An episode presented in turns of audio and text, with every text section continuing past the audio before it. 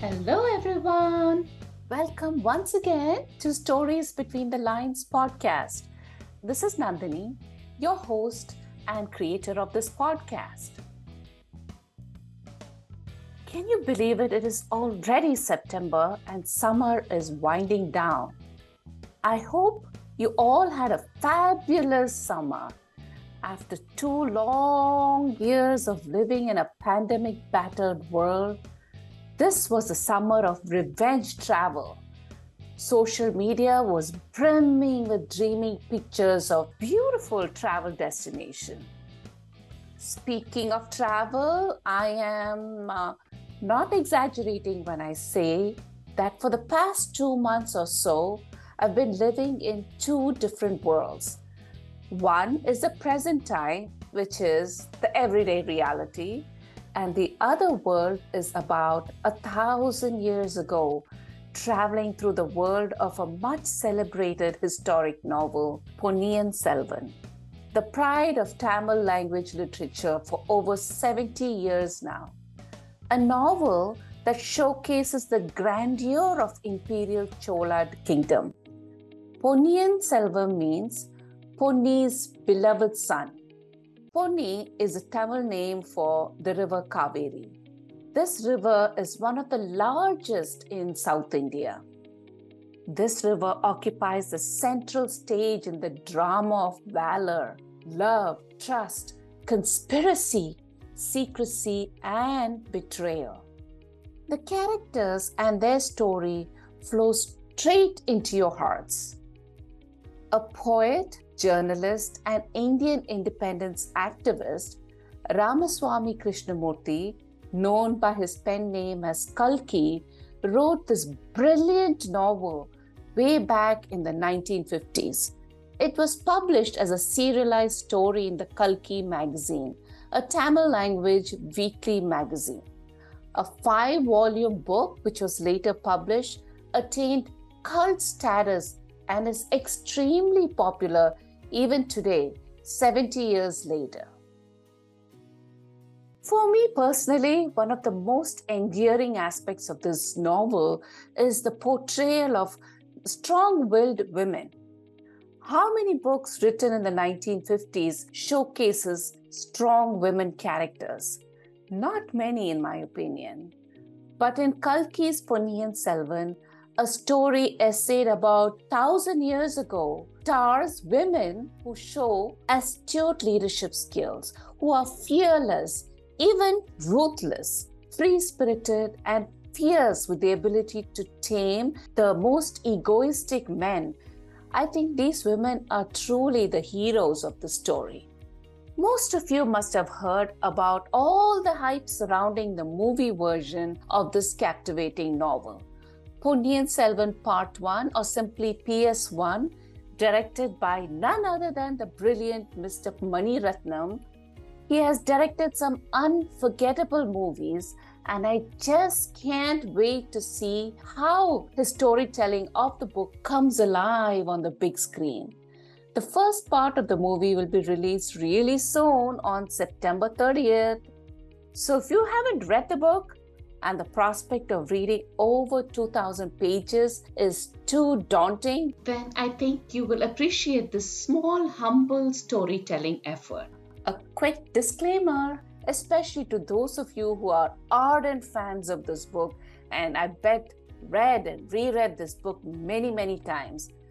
This abridged narration of the story is only to provide a glimpse, a cheat sheet so to say, into the plot, the characters, and the story. In the book version, there's so much to look for between the lines and to read between the words, and so much left to your own imagination. If you have the time, I really request you, actually urge you to read the books. English translations of this book is available. For the love of this book, authors like Indra Neelamegam and Sumita Manikandan have taken the painful effort of translating this book. Later on in this episode, we will be speaking to Sumita about her translation journey in converting this masterful story into English from Tamil. It goes without saying that the movie will appeal to those who are not of Tamil origin.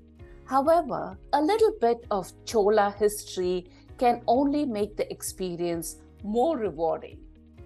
We follow the trail of a young hero, Vandiyathevan, who many consider is the hero of the novel and the one who travels from Veeranam Lake all the way to Sri Lanka on a very important mission. The story from start to end of this journey will hold you captive with many twists and turns that will literally make your head spin. So come with me as we take a ride into the Chola era. Here's some background history. The narrative unfolds over a thousand years ago during the reign of the Chola Empire. It is based on the life of the Chola Emperor Rajaraja Chola, who lived in the 8th and 9th centuries. He is known as Arulmozhi Varman in this book. In its heyday, the Chola dynasty was one of the greatest and longest ruling empires in the world. And under the leadership of its trailblazing rulers, art, architecture, and literature flourished. And some of the beautiful temples built in this era are still known for their marvelous architecture, especially in Tanjore or Tanjavur in the state of Tamil Nadu. The heartland of Chola dynasty was by the Kaveri River, which is known as River Ponni in Tamil. But they ruled modern day Karnataka, Andhra, Telangana, and parts of Orissa, Bihar, and Bengal. One name that shines brightest among these kings is Rajaraja I. He is the protagonist of this novel. He led his extensive naval army to spread the Chola Empire to places like Sri Lanka, Maldives, Thailand, and many parts of South Asia. The Cholas are devout Shaivites who are Shiva devotees, but they did not persecute Vaishnavites who are Vishnu devotees. They gave due respect and importance to all faiths, including Buddhism. You will get some insight into this in the book, though you will see hints of disputes between the Shaivites and Vaishnavites, but it is all in good faith. The decline of the Chola Empire was because of the Pandyas, their sworn enemies. At the beginning of the Common Era, southern India and Sri Lanka were ruled by three dynasties the Pandyas, Cheras, and the Cholas, fighting among themselves for dominance in the region. The book illustrates the conspiracies hatched by the Pandyas to avenge the Cholas. Now we move along to the story. This historical novel is a complex web of characters, and I feel the best way to provide a meaningful summary of the story is through the characters themselves. The story takes you back to the Chola rule from 900 to 950 AD in the Common Era. The Chola kingdom is being ruled by Emperor Sundara Chola, who is very sick and bedridden inside the Tanjai fort. Tanjai and Tanjavur are the same. The emperor is like a prisoner in the hands of the powerful administrative lords called the Pazhuvettariyar brothers. The elder lord was a veteran of many battles and has more than 64 wound marks on his body. He was a finance minister, the treasurer of the kingdom. His brother, the younger lord, was the commander of the Tanjavur fort. None could meet with the emperor without their permission. The brothers were powerful allies of the Cholas, so the emperor does not want to hinder their loyalties and has given them free rein. For a while now, a comet has been appearing in the night skies comets are considered a bad omen in astrology. So the people of Chola country were worried and felt that it was a threat to someone in the royal family. Many believed that the last days of the emperor was nearing and are speculating about who will succeed him. The emperor and his queen, Vanama Devi, have three children Prince Aditya Karikalan, Princess Kundavai, and Prince Arulmozhi Varman. Aditya is the crown prince and the chief of the Northern Command troops, and he's currently residing in Kanchi. Arulmozhi is in Sri Lanka to expand the dynasty and to maintain political peace in the empire. Kundavai, their sister, is at Palayarai. Palayarai was the capital of the Chola kingdom and it lost its importance slowly as the emperor shifted his base to Tanjai. Prince Aditya is the rightful successor to his father's throne, but the crown prince, a great warrior, has a very erratic temperament. His younger brother, however, is the people's favorite. Like his name, this young prince is very wise and speaks with kindness to everyone, even though he's a great warrior. Their sister, Princess Kundavai, is a born leader, an astute politician. All through the novel, we see how intelligently she handles difficult situations and with so much grace. She is also a great patriot. The princess refuses to get married because she does not want to leave her homeland. Like the people, she too believes that the Chola kingdom needs a wise ruler like her younger brother. She sends Arulmozhi to Sri Lanka, where he gains much fame in the battles and with his righteous and humanitarian values wins the love of the people as well. She's also grooming the shy Princess Vanati to marry her younger brother. How does Prince Arulmozhi Varman come to be known as Ponniyin Selvan, Ponni's beloved son? When he was a child, his father took him and the other children on a boating trip across the river Kaveri, that is, River Ponni in Tamil. The prince accidentally falls into the river. Everyone panics and thought they almost lost him. But the prince was saved by a mystery woman who lifted him, who lifted him up from the water, puts him back on the boat, and disappears immediately. Everyone believed that Mother Kaveri had rescued this child, and hence he was named Ponni's beloved son, Ponniyin Selvan. Vallavarayan Vandiyadevan. Many say he's the hero of this novel. He's a charming and cheeky young man who was supposed to be the prince of the Vanar clan in the Chola dynasty. The story is a journey of this young man who travels through conspiracy, betrayal, love, adventure, friendship, murder, and secrets. With a sharp mind and appetite for adventure, he willingly dives into one adventure after another without caring for the consequences. As a close friend of Prince Aditya, he is being sent as a messenger to convey a message to the emperor. It is through Vandiyadevan that we meet most of the characters in the novel. Through him, Princess Kundavai masterminds a host of attempts to bring her brother Arulmozhi back safely from Sri Lanka and in the process falls in love with his charming hero. In his travels, Vandiyadevan keeps running into Alvar Alvarkadiyan. He is a very resourceful spy working for Aniruddha Brahmaraya, the clever prime minister of the Chola kingdom. He is a most trusted person of the emperor and his family he seems to have eyes and ears everywhere. The dialogues between Vandiyadevan and Alvarkadiyans are superb and really enjoyable, filled with wit and humor. Nandini.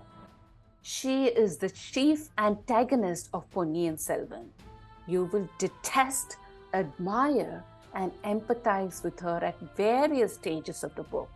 She's known for her astounding beauty and charm that attracts men like magnet towards her. Men, No matter how intelligent or wise or how great a warrior they are, all fall prey to her cunning charm and beauty, except for Vandiyadevan. He does find her beautiful, but is unfazed by it. He also senses her viciously mean streaks and tries to diplomatically play her along. For some reason, Nandini has soft feelings for this young hero. Although she does not fully trust him, she wishes no harm on him either, and in fact helps him and saves him at various points in the story. Earlier in the story, you will learn that she is Alvarkadiyan's foster sister and is raised by a priest. But later on, we find out she has a mysterious identity that will make you wonder who actually is this Nandini. As children, Nandini and the other royal children of the Chola kingdom played together and grew up together. As young adults, love blossoms between Prince Aditya and Nandini. But their relationship is cut short because it was not considered appropriate by the elders. Kundavai and Nandini also hate each other. Because of this, and another important reason, Nandini harbors intense hatreds towards the Cholas. Aditya brutally kills the rival Pandya king Veerapandiyan, who is very special to Nandini. What is their relationship? This is again left to our imagination. He could be her lover, but in the book it seems like he could be her father. Sometime after the death of Veerapandya, Nandini marries the elder Lord Pazhuvettariyar even though he was much older to her. She uses his weakness for her and totally manipulates it for her gain. Nandini starts to conspire with the Pandyas in a bid to destroy the Cholas and avenge Veerapandya's death. She poisons the elder lord against Aditya and his siblings. Being a powerful man in the kingdom, her husband garners the support of the other chiefs in the neighboring area and decides that after the emperor's death, Madurandakan must be crowned. Now, who is this Madurandakan? He is the son of King Gandhara Adityan, the elder uncle of Sundara Chola. The king and his wife, Sembiyan Mahadevi, were the epitome of Shiva devotion. At the time of King Gandhara Aditya's death, Madurandakar was a baby. His mother raised him to be a true Shiva devotee as well. And in his younger days, Madurandakar too had no interest in worldly affairs. But after he married the daughter of the younger lord, and poisoned and goaded by Nandini, he becomes very interested in ruling the kingdom. After a while, the interest became an obsession. The ailing emperor understands all these undercurrents in this empire and the family turmoil. He wants to consult his kids and come to a peaceful conclusion. He is ready actually to bequeath the throne to Madurandakan but Queen Sembiyan Mahadevi, that is Madurandaka's mother, does not support this idea. With me so far? I warned you that this story is a complex web of characters. I'm trying to simplify it to only give you a tiny essence of this grandiose novel. I'd be very happy if this just motivates you to read the entire saga with all the nitty gritty details. Anyways, moving the story along. The early part of the story starts and revolves around the young warrior Vandiyadevan who has to deliver an important message to the emperor from his son Prince Aditya. Vandiyadevan is a very resourceful and weaving many clever stories manages to enter the Tanjavur fort. He meets the emperor and delivers the message sent by Prince Aditya. In the process, he also discovers the tunnels and dungeons in the Tanjai fort. Here is where the treasury is stored. The most important thing is that Vandiyadevan discovers that Nandini is helping the Pandyas use this treasury. he manages to escape from the scrutiny of the lords and makes it to Palayarai to meet Princess Kundavai. She sends him to Sri Lanka with a message for her younger brother, Arulmozhi Varman, to safely return home. Now, on successfully completing the first mission, Vandiyadevan goes on another adventure as a messenger to Prince Arulmozhi. In this next part, the story unravels a little more. Vandiyadevan leaves for a place known as Kodikare, a small, beautiful coastal town where he meets the alluring, brave beauty Pungurali. This name literally translates to a person with a beautiful hair. She is not just beautiful, but also very daring, passionate, fiery, ambitious, and yet sensitive. She can skillfully maneuver the rough seas in her little boat. She is rightfully named as Samudra Kumari, Princess of the Ocean. The conversations between Pungurali and Vandiyadevan are filled with wit and humor Actually, these are my favorite parts of the book. With Pungurali's timely help, Vandiyadevan reaches Sri Lanka and eventually meets Prince Arulmozhi Varman. Both men take to each other immediately and become great friends. At this point, we discover a love affair in the young Sundara Chola's life. As the name implies, the then prince was extremely handsome. One day, he loses his way and gets stranded in an island near Sri Lanka. Here, he meets a girl named Mandakini who is deaf as well as mute. Love blossoms between the two, and the prince ends up blissfully stranded in love on this island. His men eventually find him and take him back to the kingdom as he is much needed there he is made the crown prince and marries another young princess. He soon forgets his promise to marry Mandakini. Mandakini is heartbroken and tries to commit suicide by jumping from the Kodikare lighthouse. Emperor Sundara Chola, in his ailment, has hallucinations and believes that her ghost is haunting him. One day in Sri Lanka, Prince Arulmozhi mentions to Vandiyadevan about a deaf and mute woman who has been like a guardian angel for him and has saved his life many times. She lives in the island. He believes that this is the same woman who saved him from drowning as a child. When Vandiyadevan sees this woman, he is struck by her resemblance to Nandini. He concludes that they must be mother and daughter. They meet with this lady and she shows them some of her drawings inside a cave. Arulmozhi begins to understand that this lady is his father's lover and that she is the mother of not one but two children. Pungurali, who's still in the banks of the Lanka, sights two warships that have come to arrest Prince Arulmozhi on the orders of the emperor. After much debate, the prince decides to surrender and boards one of the warship, much against the advice of the others.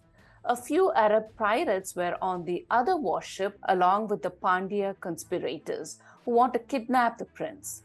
Vandiyadevan ends up on this ship. Both the ships get caught up in a raging storm in the middle of the sea. A lightning hits the ship that Vandiyadevan is on and causes a massive fire. The prince spots his friend on the pirate ship that's on fire and tries to rescue him, resulting in both men falling into the ocean amidst a treacherous storm. The prince disappears into the sea, and his men, after conducting a search, assume that he is perished in the storm. If I were to guess, this is where part one of the movie version will end. But I don't want to leave you hanging in suspense, so we will continue on with the story. Is Prince Arulmozhi really dead in the sea? Of course not. How can the story end here? Our brave sea princess Pungurali rescues both men. Meanwhile, the news of the prince's disappearance in the sea spreads everywhere in the Chola country, causing more panic among the people who are already insecure about the kingdom. The prince is in need of immediate medical attention because he ends up catching a deadly virus. So Vandiyadevan asks Pungurali to take the prince to a Buddhist monastery for treatment and recuperation. He wants to rush back to Palayarai to inform Princess Kundavai that the prince is alive and safe before the news of his disappearance in the sea causes panic in his family and the people of the kingdom. From here on, the story moves very fast as the plot thickens. There's a secret plan being hatched to kill the emperor and both his sons. In the pretext of a peaceful talk to resolve the successor the, of the emperor, Nandini invites Prince Aditya to Kadambur Palace. At this stage in the story, the Kadambur Palace holds much significance. While Nandini and her Pandya clan are plotting to kill the royal family at this place, the other chiefs, including the Pazhuvettariyars, want to split the kingdom so that Prince Aditya and Prince Madurantakan can each rule one half. Princess Kundavai, sensing trouble, does not want her brother to agree to this meeting as she fears for his life.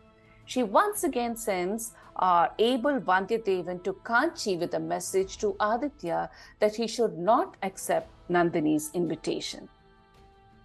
Vandiyadevan is unable to stop Aditya Karigalan from going to the Kadambur palace to meet Nandini. So he accompanies the prince. Vandiyadevan also shares the secret that Nandini is a sister of the prince since, since Mandakini is her mother.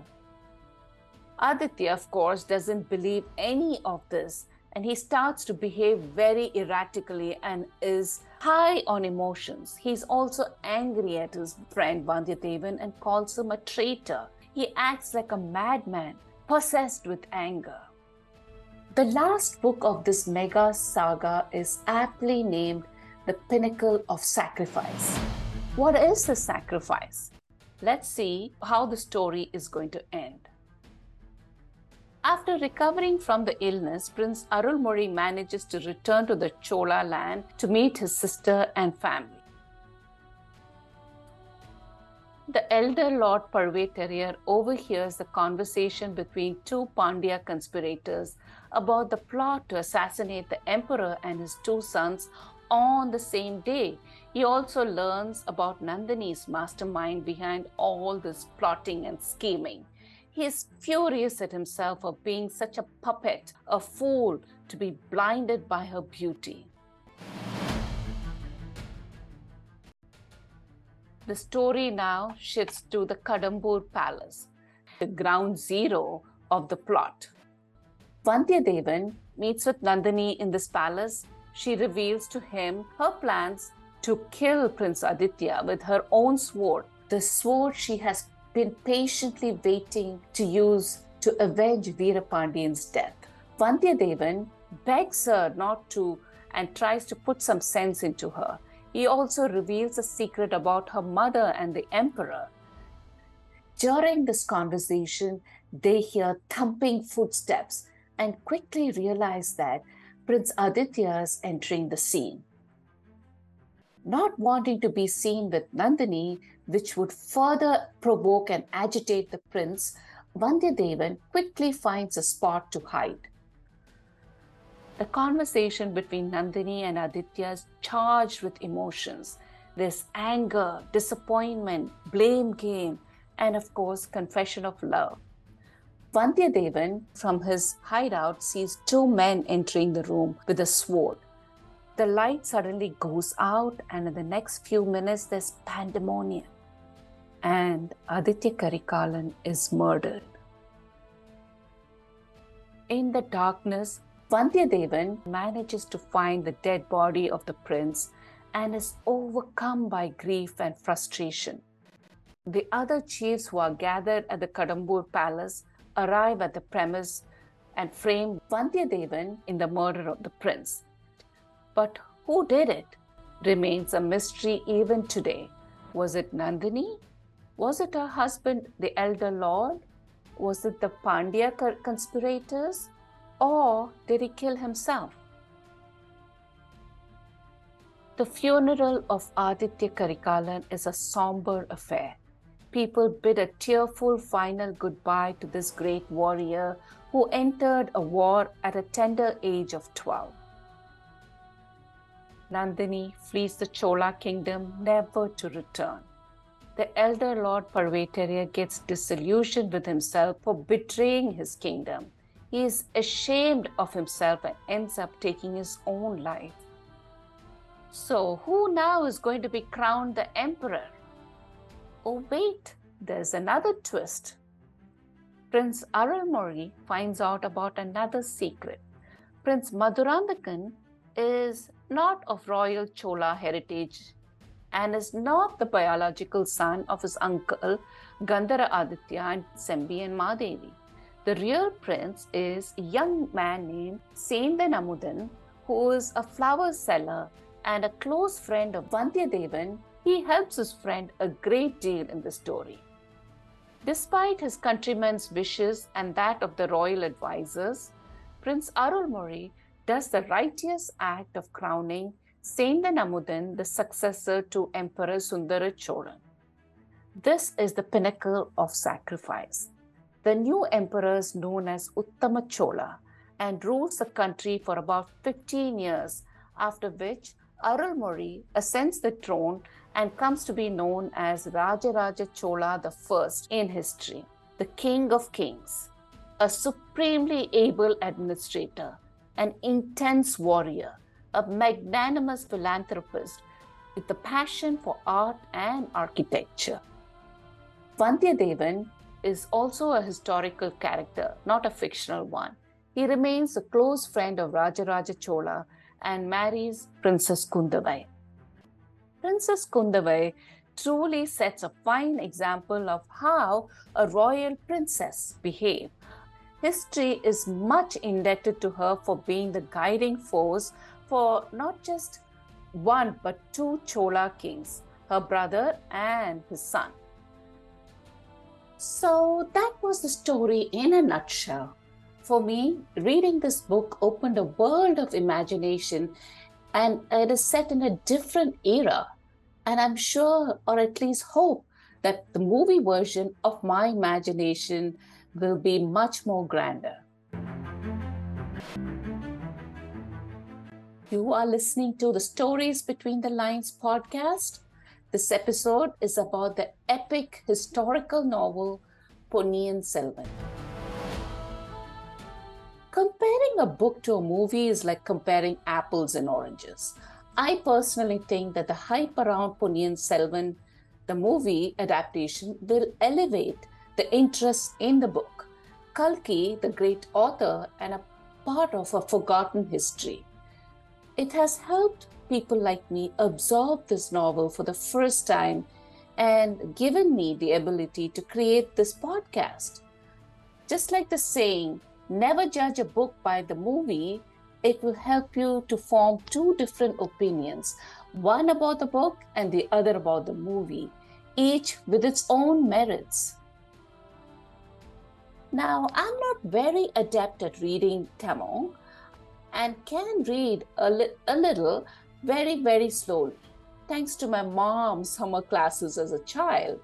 But it would probably take me years to finish the book. So I didn't even attempt to read the Tamil version. So, a big thank you to authors like Sumita Manikandan for helping break the language barriers for people like me and helping more people enjoy this historical novel in English. For the fear of missing out, I also listened to a brilliant audiobook version in Tamil by Bombay Kannan. This was simply outstanding. In this segment of the podcast, we speak with Sumita Manikandan about the book and her translation journey. Sumita is an author who lives in Chennai. Her books, The Perfect Groom and Three Lines of Mehendi have received much acclaim. An avid reader and a history buff to the core, which is why she has taken on the brave and monumental task of translating one of the most prized Tamil literature, Ponniyin Selvan. Hi, Sumita. A very warm welcome to you and thank you for joining us today. Thank you, Nandini. Yes, it's really been an incredible journey, actually. A translation of 2,200 pages, a five volume mega saga. This effort is not just about translating word to word, but you have to capture the emotions and the nuances that are so specific to, to a language like Tamil. What made you go on this translation journey? Give us some insight into this adventurous ride. Yeah, so this this is this started like almost uh, 30 years ago. Frankly. Oh wow! So in the early 90s, my father introduced me to this uh, story. He used to narrate first, my aunt had the old books. So I, you know, got all the books from her and I started reading them. And like other problem with me is, uh, though I'm a native Tamil speaker, so I grew up reading Hindi, and so Hindi was my second language in school and in college. So I didn't know to read Tamil. So I, I literally learned to read Tamil just to read this book. So that was the kind of passion that I had. That's amazing. I, know, I knew the story. I knew the story, but I really wanted to know, understand, because there's so much that my father had left out. But, you know, so it's a huge story. It's a huge book. So I, I don't even remember now how many times I've read it. When I was reading, even when I was young, you know, I would unconsciously translate a dialogue or a discussion piece into English, which I was at that time I was aspiring to be a writer. If I were to write this, how would I write? I would just take bits and pieces of that and write, translate some of the things and all that. So around 2000, I actually started doing that as a hobby. I never, never ever thought. First thing, I didn't think I could, I could be a writer. Second thing, I didn't think that this is going to get published or it's good enough to get published. So I would just write it. And then, incidentally, a friend of mine who was running a website, so they were looking for some authors to publish. And I wrote about 40 chapters first. So they took that and they published it. So after 40 chapters, I stopped writing. Many many other reasons for that. Actually, my father died, and so I was getting busy professionally, and then I got married. So there was a gap of 10 years. But in that gap, this 40 chapters that got published, I didn't even know that so many people liked it. Mm-hmm. So I was a part of that Ponniyin Selvan group, Yahoo group. You know, many people had reviewed that, Many of them were wondering why I stopped writing. I didn't know any of that. Incidentally, around 2010, I reviewed Venkatesh Ramakrishnan's book, Gods, uh, Kings and Slaves. So, and uh, during that process, we got talking, and then then he asked me, "Are you the same person who translated Ponniyin Selvan?" Venkatesh Ramakrishnan, by the way, is, is the author who wrote the sequel for Ponniyin Selvan. Oh wow! He literally encouraged me to like, you started it, you better finish it. Mm-hmm. And then then I I continued. This another 10 year gap. It took a lot of things happened from yeah. 2010 onwards, but I kept at it. Then I started publishing it as a blog. Overwhelmingly, a lot of people kept asking, I want, I don't want to read each blog, each chapter, give it to me as a book. So that's when I self-published it as a book. Wow. That's so quite a journey. 20 year, 30 year journey, actually. Yeah. Did you feel at any point that you were um, lost in translation at certain stages of the book? Why I ask this question is because in Tamil version, Kalki very dramatically uses uh, specific expressions or words like uh, janam or kadam as reference to time and distance or addressing people. In Tamil, everybody is addressed as amma or e thambi or even um, like uh, expressions like ayayo, achacho, you know, things like that. How do you find the equivalent words or phrases in a different language, like especially English? Okay, first off, if you know to read Tamil, my sincere recommendation would be to go read it in original. Because, like you said, a lot, a lot is lost in translation. Audiobooks are great. Bombay Kannan's audiobooks are awesome, actually. Mm-hmm. And it's been dramatized really well. So, you know, those are real good resources that you could actually look for. And uh, one of the biggest challenges for a translator is to retain the humor that yeah. Kalki has interwoven into the dialogue, the narrative. What, what might sound funny in Tamil will fall flat in English. And that was very difficult to navigate. Proverbs, certain turns of phrases, like Param Nadari Palil Vilundadu. Mm. So if you were to translate that in English, it's going to sound silly. So my first goal that I had while translating this is when you are reading this, number one, you should get feeling that you are reading a book which is placed in that period. Mm-hmm. So I was very conscious about using any modern words or lingo mm-hmm. and proverbs and phrases. You have to take either creative license. People are addressed like Amma, Akka, even Kundavai is addressed as Taye, mm-hmm. you know, so in many of the places. So there again, such a big novel with so many characters, and then there's always a either, either ways people are confused about who is related to who and you know how are they related. And in between, if you keep adding like Tambi, Akka, and all that, uh, Thai, you know, the people are going to get confused. So in many places, I have taken the creative license to keep one as, you know, if it's a woman, if it's Kundavai Devi, it will be Devi. Mm-hmm. So I've done that. I noticed that, that, yeah. Yeah, so that that is to basically, you know, maintain the readability factor. That said, there are also, you know, certain expressions are so it's, it's so Tamil, you cannot actually yeah. replace them in English. Ayo is such a, is such a yeah. It's, it's the very essence of Tamil is in that word, literally. And ayo can be used in different contexts, you know, whether it's yeah. fear or, or grief or, you know, different ex- uh, feelings can be expressed through that. Absolutely. Kalki uses it in most of the cases, you know, to express a comic an explanation there. So, so I've retained some of that. Akka, Tambi, Tambi is actually right now, you know, it's, it's a people refer to Tamilians as Tambi, most of them. Yeah. You know? So that is a that's a term that is widely used. All said and done, this is not an English. It may be in English, uh, you know, written in English, but it is still a Tamil book. You're reading it in a language that you understand especially how do you describe a person like uh, Mandakini? You know, she's known as Umay Rani, uh, I... but you know, it's uh, calling her dumb is so disrespectful. Uh, oh yeah, so that so that's, that's the thing. Uh, Fifty years ago, maybe it was not so. Now it's like it's, there's a different connotation to dumb. So I've used deaf and mute, and but then I've consciously avoided the mute queen because again, so here in the book, you know, Kalki describes her as Veerathu Rani, the, you know, mute queen. But she's not actually the queen of Ilangai. So again, that would cause, historically, that might uh, cause some confusion. So, you know, ref- either I have referred to her as name, in, with her name. So yeah. there's no confusion about all this. Though in some places I have given in and used mute queen. I've given extensive footnotes novel actually you know, I, even for many of the terms that we have used, uh, you know, whether it is mythological characters or uh, mythological reference, especially in the second part when you know Alvarkadiyan falls into that ravine and you know when the elephant attacks and he is hanging there, you know, catching the root of the tree.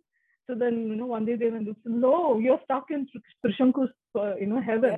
Yeah. I had to write that entire story of Trishanku in the footnote so that you know he, people are able to understand that one line of reference what he there are a lot of there. mythological references too yeah. and uh, like yeah. De- devarams how do you uh, i know in a couple of audiobooks i read they have recited that in tamil itself but there is you can never translate something like that like a poetic verse uh, or devotional verse to into another language that is true. So you know, I have not even attempted that.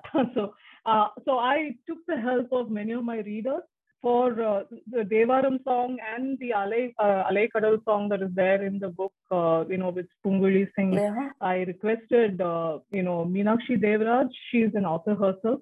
So she she used to avidly read my chapters every week. When I asked her, and she translated it for me actually. So I would like to acknowledge her for, Yeah. this.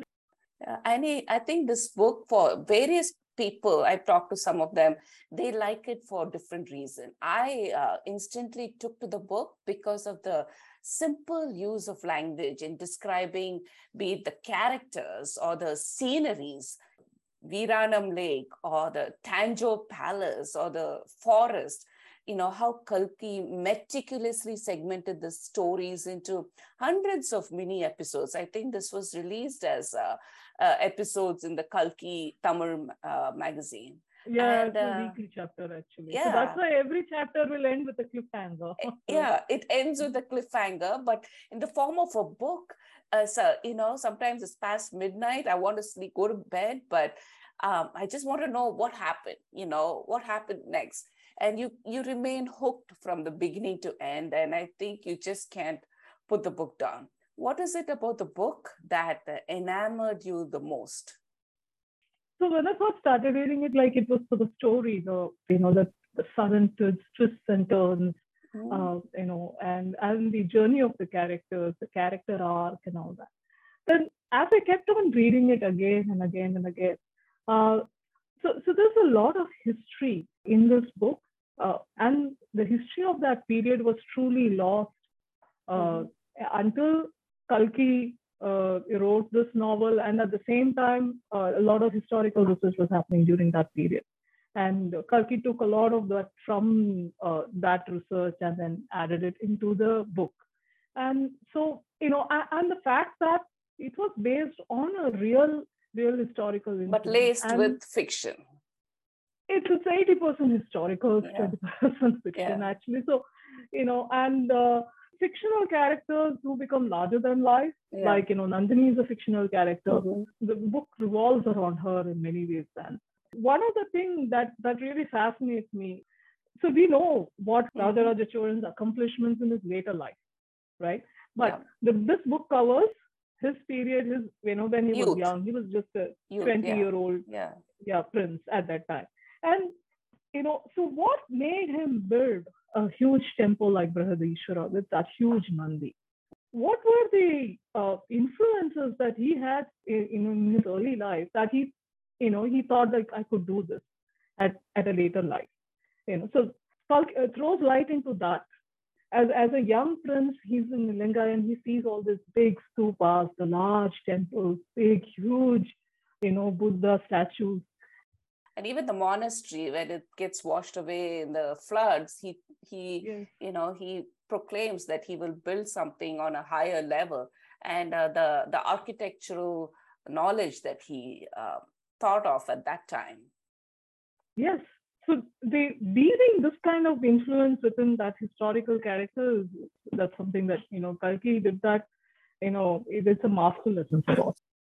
So uh, i think um, the historical significance is a really critical part of this book i agree on that too because you know a lot of it uh, outside of tamil nadu not many people know about it and i think this is a great attempt to showcase history Absolutely. And if you see my, you know, the first two parts of my book, uh, I visited all the places that Kalki actually mentions in the story. Actually, know, the right people from- do, do this as a pilgrimage, I heard. And I, I, I really want to go see all of those places. I don't know whether I will be disappointed because of the way he describes in the book, and I would expect it to be the same. I know a lot of it is probably ruins now, you know. It's it's just like it's been 50 years. Kalki must have seen the, the lighthouse in a much better shape than it is right now. It got washed away during the you know 2004 tsunami. Yeah. Uh, though few remnants of bricks still, but it's really badly maintained actually. One of the most famous place, places that is mentioned in the book is the Tiruppurambayam uh, Pallipadai temple. That is still Mhm. there. Though the battlefield right now is a paddy field actually. I had gone along with a group, uh, with, with a touring group. It was well arranged. Uh, unfortunately, there are no palaces as such that you know exist from that period Mhm. but then temples are there, which kind of prove, you know, for which you should be really thankful to Uttama Chola actually and his mother, because whatever they did at that period, really, really uh, preserved the temples so that we are able to see them now. And the architecture, you know, and how solidly they built the temple that it is withstood yeah. the, you know, time. So, uh, going on to the next question, I think Kalki, uh, in his book, I think he keeps us guessing about each character's true personality, especially people like Nandini. She uh, a nice person, or uh, is he a spy, or is the are they part of a conspiracy? Each character has so many backstories that he slowly starts to unravel at the opportune moments. I think so. You learn to empathize even with somebody like. Uh, Nandini or Periya Pazhuvettariyar, both have so many negative shades. And then towards the end, you tend to empathize. Who's uh, your favorite character in the book, you know, other than our favorite hero, Vandiyadevan, who, in my opinion, is a flawed hero despite the valor, charm, and a great sense of humor. And i think that's what makes it makes him lovable. And everybody says oh he's my favorite character. But who's your favorite character? My mine is nandini your namesake. So okay. for me you know if you're forever wondering about a character and you know you're debating about it uh, and you still haven't solve that mystery you know? So that's that's a fantastic character for an author to create. So this character will keep thinking about mystery there's some aura of mystery. Even when she whispers who her father is to um, yeah. aditya karikalan you know you are like wondering what did she say? What did she say? And it's never revealed what did she, what she actually whispered in his ears. Yeah. I think the book five was too much for me, you know. And it was yeah. like, what is going on? revelations, revelations everywhere. Yeah. you know, Kalki's words, you know, holds you hostage in that book. I think Mani Ratnam's uh, attempt as making this was on the as a movie for the big screen. I think it's also a very hype movie, soon to be released. Uh, but uh, there, I'm sure there's one set of fans who are ardently waiting for the movie release. But I'm sure another larger set, uh, the purest, you know, holding their breath and waiting with their critique hat on. You know, I think this, this movie will take, and I think it's a great way to showcase the powerful Chola dynasty across India. I, I think it's going to be made in uh, five different languages. I hope it will do well in other languages as well? So, so first thing is that I help the makers, uh, I helped the subtitle team of uh, Mani Ratnam to translate the dialogue. Oh, wonderful. So, so that was a project that I was working early this year. It's a great film. I mean, I, I haven't seen the film yet, but you know, the from, from what I have you know seen of the script, it's, it's amazing. And one thing I would like to say, like no filmmaker can uh, you know faithfully take uh, each chapter wise and then make this movie make it into a movie that's not possible i think overall it's a great attempt and only an ace director like maniratnam you know or rajamouli could imagine this and present it in a way that it deserves Trailer and this is amazing. only part one. I'm I'm also curious to yes. know where is he going to end part one. There are so many places he can end it. You know, I'm very curious about that as well. Uh, I can't reveal that. Yeah. I think um, I want to kind of end this conversation on this ro- note that this novel by Kalki is truly an ode to women the strong women characters that are portrayed in the in the book be it uh, the supreme leadership qualities of kundavai. I think if only she was allowed to rule the kingdom she would have been a great leader right? Uh, or the valor, uh, you know, and the strength of uh, or the nurturing uh, Mandakini, or despite the injustice she suffered, and even the and towards the and of course Nandini, you know, the way he builds her character through the entire novel is fascinating. So I think he's really made this book as an ode to women. Don't you think? Absolutely, and I think you're right to call it as the ode to women. And you know, and the fact that you see any of these characters, right? Whether it is Kundavai, Pungurali, whether it's yeah. Vanati, these are all princesses. Yeah. And yes, they are strong willed, independent. And, and Kundavai is, of course, a historical character. She was the one who raised, Yeah, yeah. Uh, you know, Mhm. Rajaraja Cholan's son and inspired him to such greatness. Pungurali is a fictional character, of course, Mhm. but such a strong will and you know ambition. You know, they don't shy away from that. I mean, they're all so- like no nonsense. They don't take any nonsense from anybody. You know? Exactly.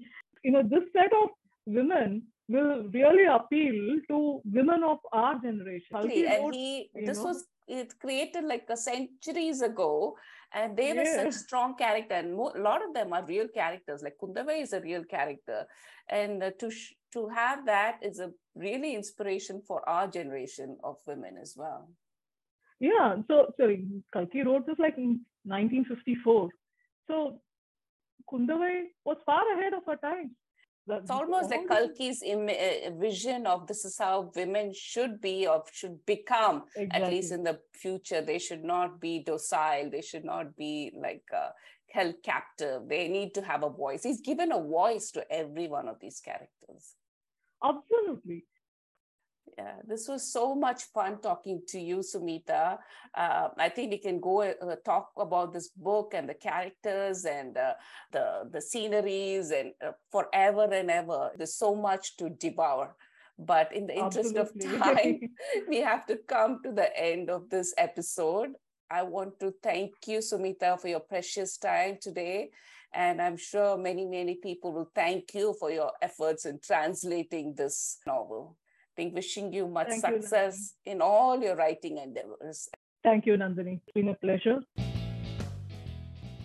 You can buy all five volumes of Sumita's English translation of Ponniyin Selvan called Ponni's Beloved. All books, including the latest fifth volume, are available on Amazon India website. I hope you enjoyed this episode of the podcast. As always, please rate this episode and I eagerly wait for your feedback. Talk to you soon.